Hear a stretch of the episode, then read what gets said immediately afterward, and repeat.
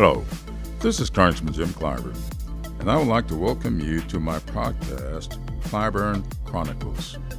I've always been a lover of history.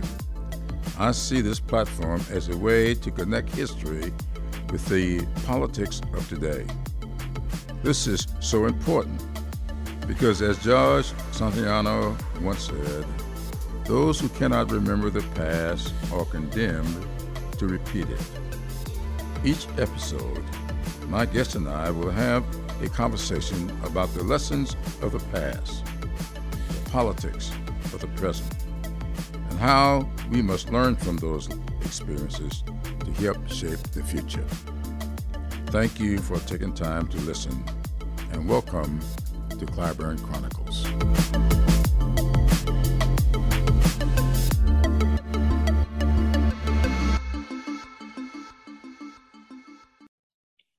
Hello, and welcome to another episode of Clyburn Chronicles.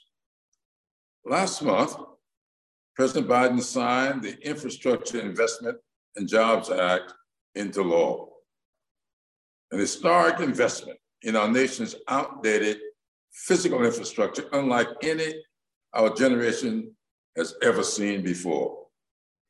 Now, I'm proud uh, to introduce our guest for this episode, the Secretary of Transportation, Pete Buttigieg, who's going to help me uh, break this transformative bill into parts that all of you uh, will be able to understand.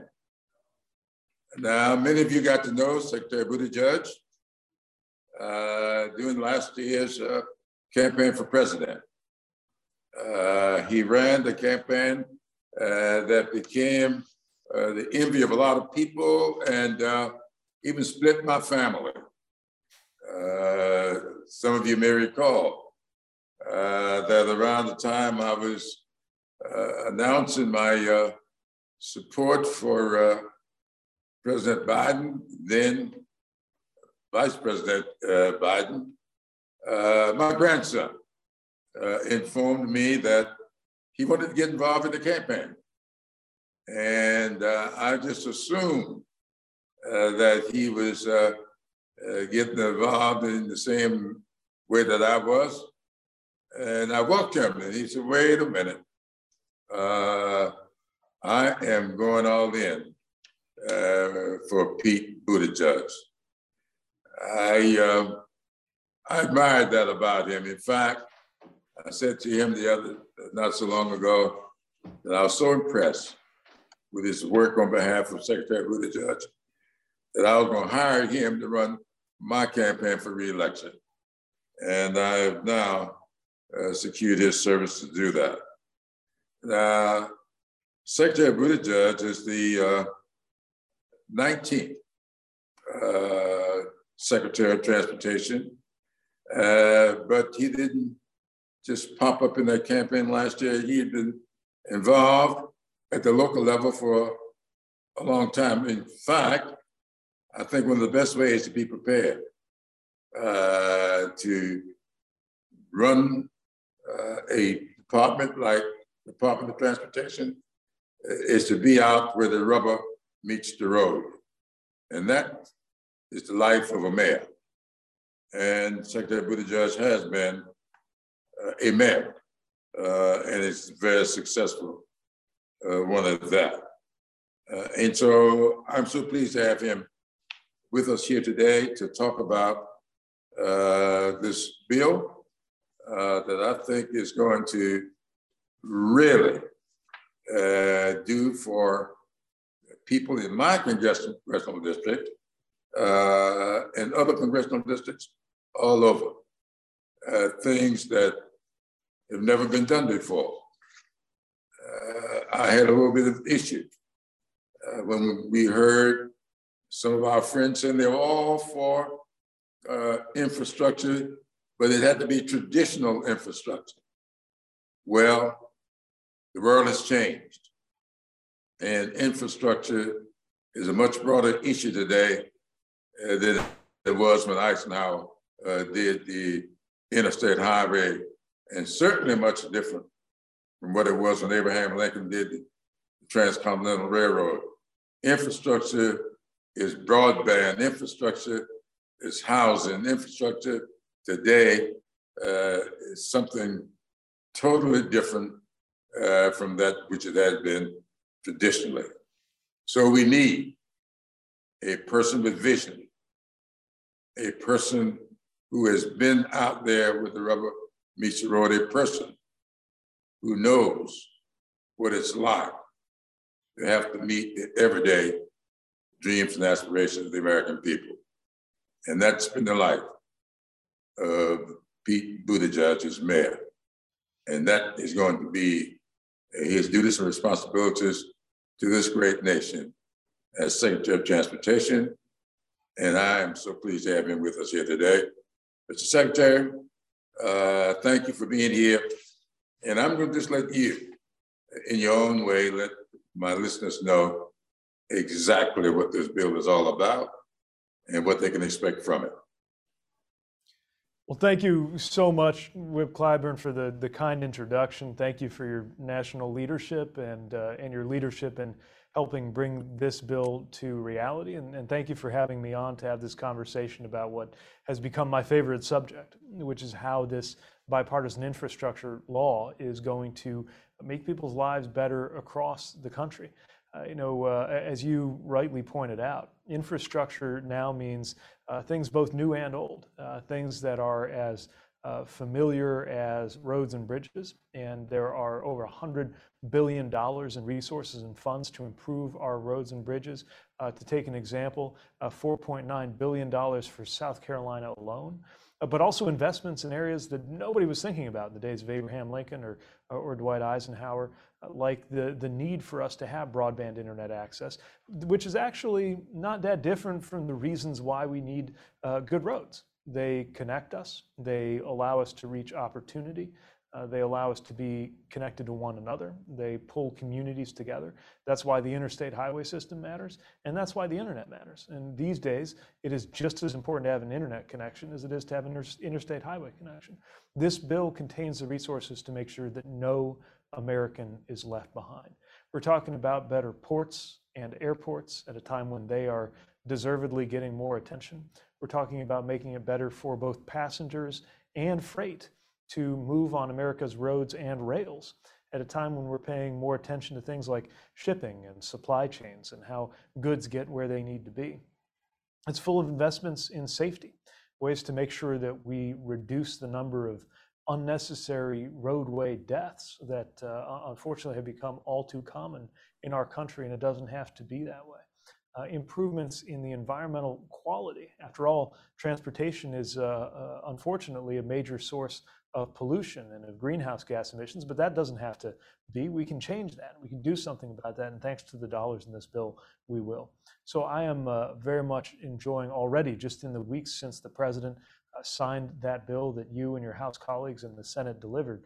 Uh, I have been enjoying the opportunity to go to communities in every part of the country and uh, literally see the concrete uh, areas of improvement where we can make a difference. And it will be the work of this department for as long as I have this job, concretely making people's lives better off.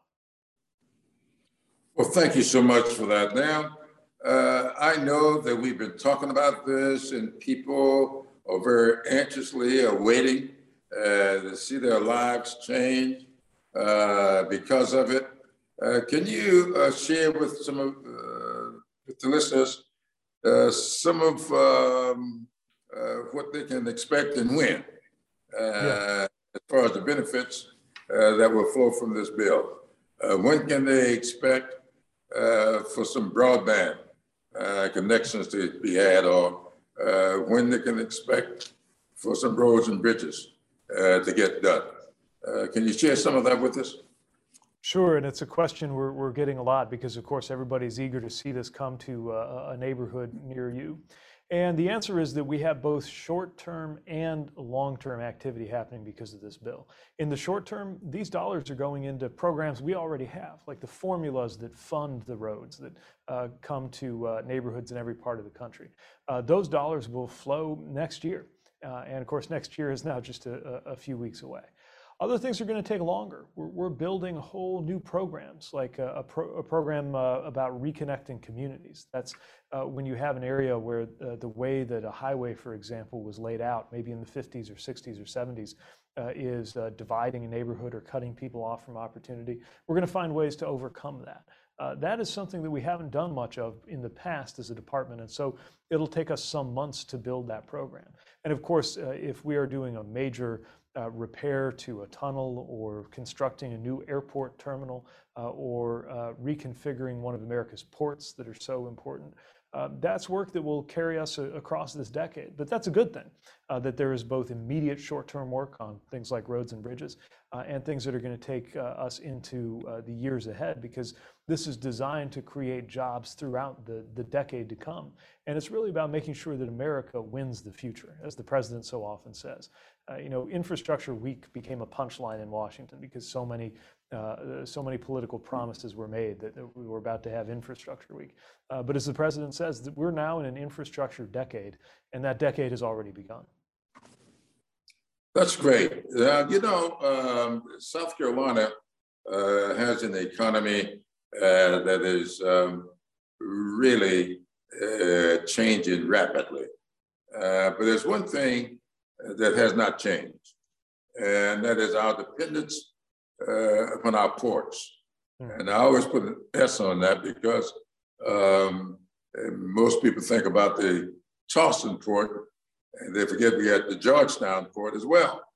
And so I always emphasize uh, the plural uh, in uh, so much about this bill uh, is um, important uh, to the ports uh, in our country. Uh, can you uh, uh, give us a little bit of an idea of what those industries in South Carolina that dependent upon the port, what they can expect? Yeah, one of the best things I think about this bill, one of the most timely things about this bill, is that it contains $17 billion for improving our ports and inland waterways. Uh, and that uh, includes uh, some of our biggest ports and, and smaller ones too, as you mentioned, uh, thinking about places ranging in size and scope from, from Charleston to, to Georgetown. Uh, you know, ports are getting more attention, finally. Uh, they've deserved more attention for a long time.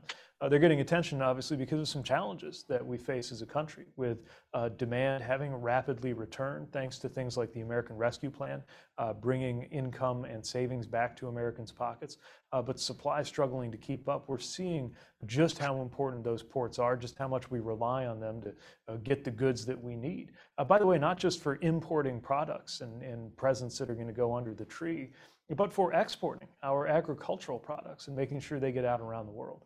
It's why we need to invest in upgrading them. We have allowed our ports across America to uh, slip into a condition uh, that's just not competitive at a time when uh, you have a ferocious global competition going on that, that largely depends on having the best ports. And by the way, uh, you don't have to be at all involved in the shipping industry or live anywhere near the coast to, to have to care about this because when we have the right kind of port upgrades, we're also improving our rail connections, we're improving things for our truckers who play such an important role in our economy. And you could be a thousand miles away from the nearest coast and see the difference when goods are able to get to you more quickly, more efficiently, and more affordably because we made those long overdue investments in the quality of our ports. Well, I'm glad you mentioned that because, you know, uh, people tend to look about the ports and they think about the ships coming in and the people loading the ships and the ships going out. But the fact of the matter is, those goods have got to get to that port. And in so many instances, especially in South Carolina, I have to tell people, where do you think those tractor trailer trucks are going? Uh, they're going to and fro uh, to the port. Uh, the same thing with rail. Uh, these railroads, uh, we've got two big railroads here in South Carolina, uh, Norfolk Southern and CSX. Both of them go into that port and out of the port. and then they go sometimes to an inland port. We got several inland ports in South Carolina where the trucks go to put things on rail. Uh, and so this thing all works together, and we uh, cannot uh, separate our port from uh, the other parts of this Uh, you just got to be able to see it all together.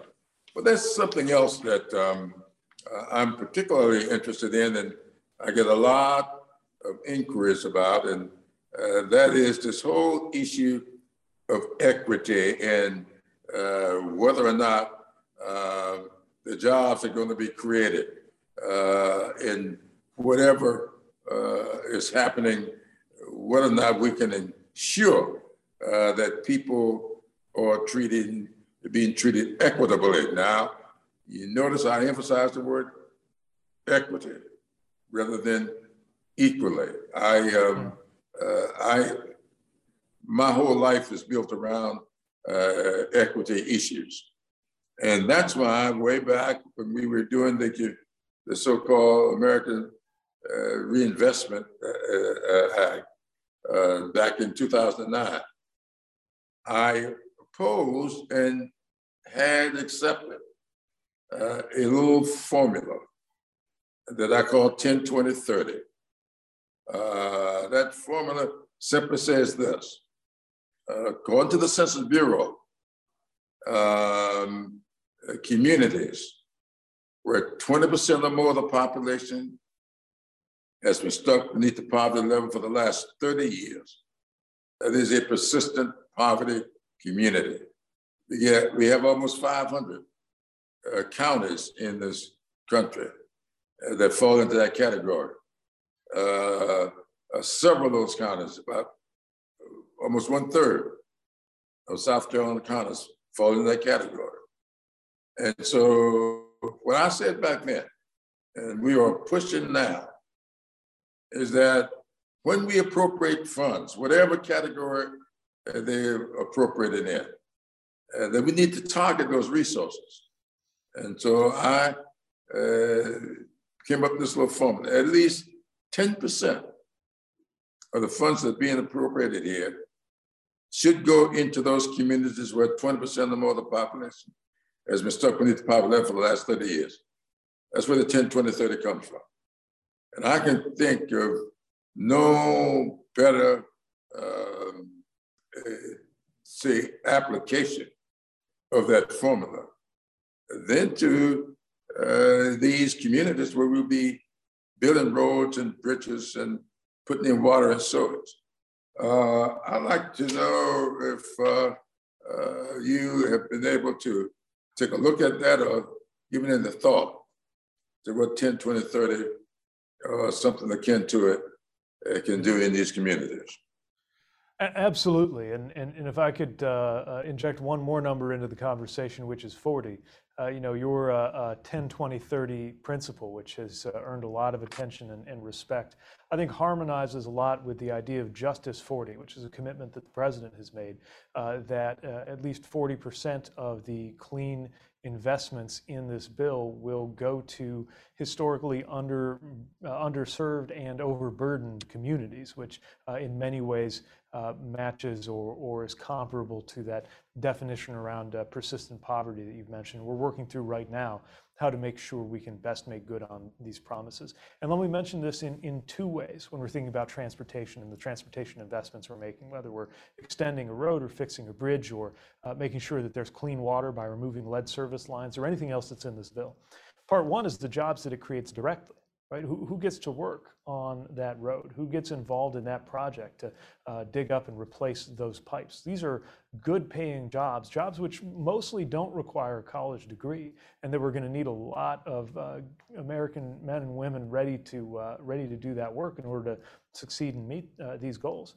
And you know, far too often I have seen projects and areas where maybe a project comes to uh, a, a neighborhood or a community, and the residents can't help but notice that the people doing the work uh, the, the, people digging the trench and the people uh, uh, setting up the, uh, the, the, concrete and the people uh, laying the pipes don't look like they came from that neighborhood. That's why we're driving what's called local hire through pilot programs here at the Department of Transportation to make sure that that direct opportunity for the workers and for the businesses goes to places where it hasn't gone before. but that, that's part one. Part two is the jobs that are created over the long run just by that piece of infrastructure being there. So in addition to however many months it takes to, let's say, fix an interchange or, uh, or, uh, replace a bridge, uh, for years and years and years after that, the people who drive on that interchange or cross that bridge or drink that water or use that internet connection or whatever it is we put in are going to benefit. And there too, we have to make sure that these investments are targeted. Because the truth is, in the past, sometimes federal dollars, including transportation dollars, were not used to connect, but to divide. And we have a chance to do something about that. And it's a, a, real focus for us in this department because when we do it right, when we get that right, when we are just and equitable in our investments, I believe entire communities and the entire country are better off. That is absolutely correct. And thank you so much for that. Justice 40, I think, is very, very important, especially as it relates to one part of this infrastructure bill that's not being uh, talked about enough, in my opinion. And that is the $1 billion that's there to reconnect neighborhoods. That has been a big, big issue. In fact, I went out to Tulsa uh, uh, the other day, well, several weeks ago now. Um, and I was so, I cannot tell you what it did to me uh, to be there and see how that community, not just what happened 100 years ago, but what happened recently with highways where they've divided up neighborhoods. There's $1 billion here designed to help reconnect neighborhoods where uh, equity issues were ignored uh, years ago.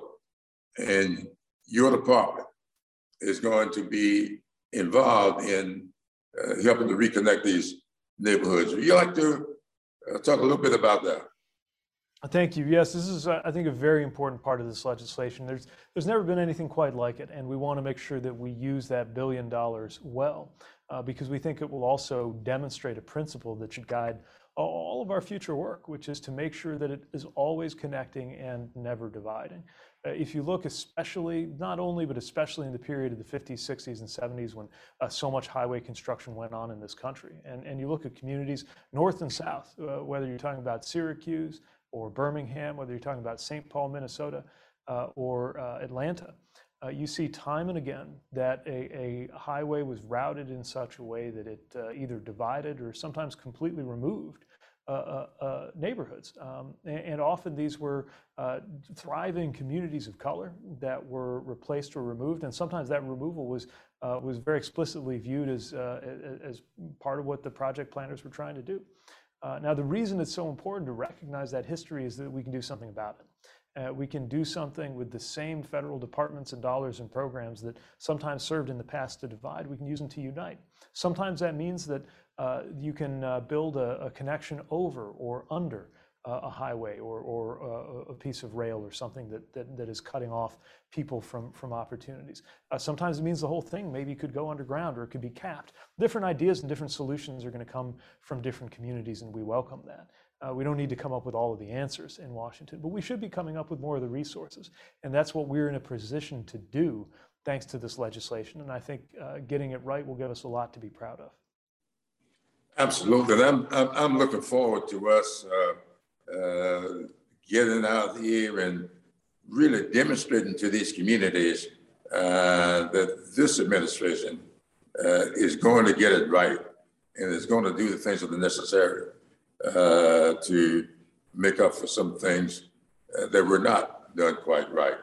I remember my early years of um, participating as a president of the Parent Teachers Association down in Charleston um, when the highway separated uh, the community uh, from the school that the children had to attend.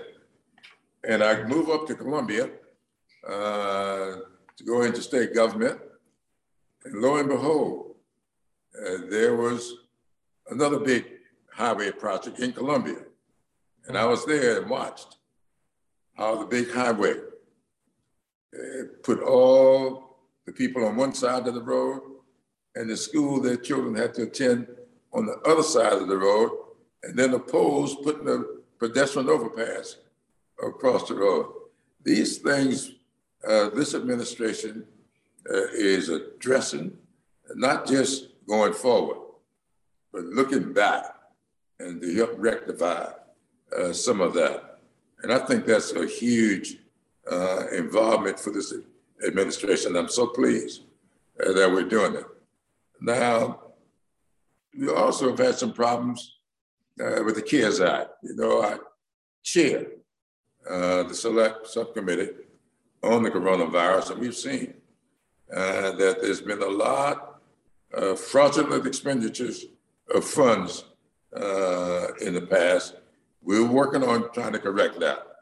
And I'm hopeful uh, that this administration is going to put safeguards in place to make sure that of this uh, what 1.3 billion uh, that it is not just well spent, but that we protect uh, the investments uh, that our uh, citizens are making uh, with their tax dollars uh, in such a way that the money won't get fraudulently spent as it has been in the past. That's not just about the administration, that's about a lot of sometimes fly by night groups, uh, corporations coming to being uh, to take advantage of this. And I am sure, uh, but I would like for you uh, to let our listeners know uh, that there's going to be safeguarding. Absolutely. Uh, we are very, very focused on making sure that all of these investments are on task, on time, and on budget. Uh, that means making sure there's the highest standard of accountability and transparency for these taxpayer dollars to be spent well. After all, these are taxpayer dollars. And while these sums of money are enormous, uh, the, truth is they could go out the door very quickly uh, and us not see results unless we have all of those safeguards in place.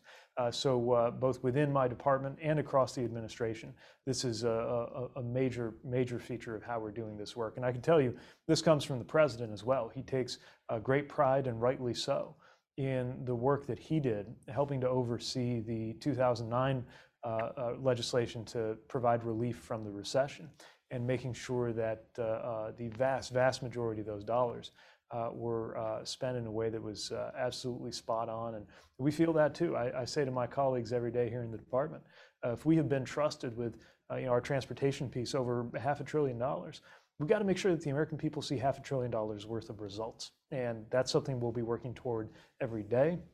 And of course, I know that you and your colleagues in Congress will be uh, in a very healthy dynamic. You'll be looking over our shoulders uh, to make sure that we get it right, and, and we'll be as transparent as we can to support Congress in your oversight role as well.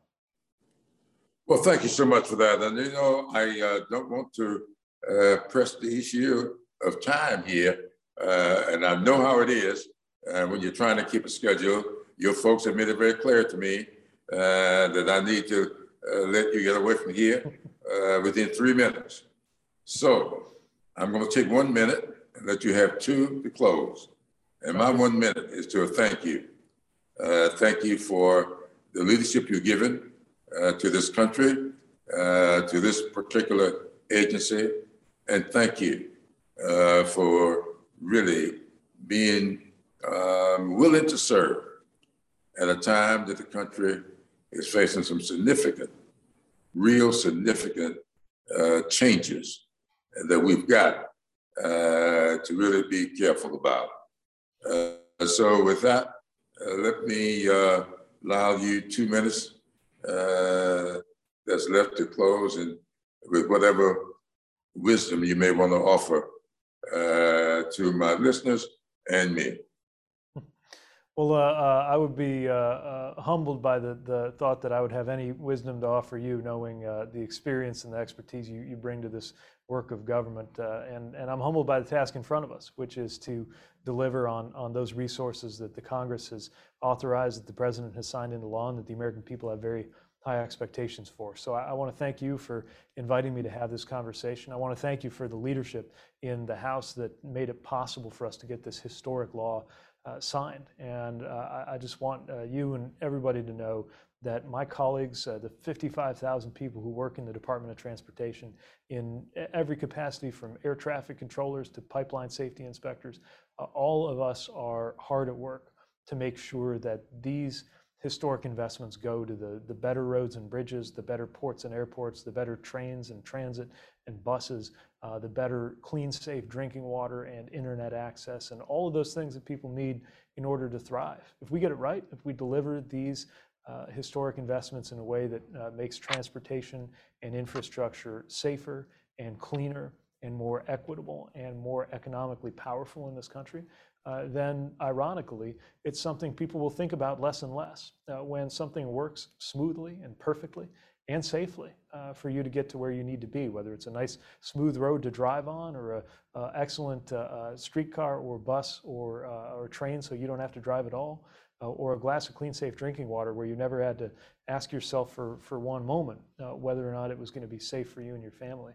then you're free to think about the other things that matter to you in life uh, whatever that might be, enterprise and, and uh, uh, an industry or, or faith and, and family or studies or, or, or whatever else people uh, are focused on as they go about their, their daily lives. That's what I think about is the, the way that, that everyday life gets better when we have better transportation infrastructure. And uh, thanks to your leadership, thanks to the president's leadership, and uh, thanks to the support of the American people, we are positioned to deliver in bigger terms than we've been in my entire life on making that better future happen. Well, thank you so much. And to my listeners, you have been listening to uh, the 19th uh, Secretary of Transportation, Secretary Pete Buttigieg. And this has been another edition of Clyburn Chronicles. Thank you for listening to this episode of Clyburn Chronicles. If you enjoyed this episode, please let us know by leaving a comment. And don't forget to subscribe to my show wherever you listen to podcasts so you never miss an episode. Until next time, I'm Congressman Jim Clyburn.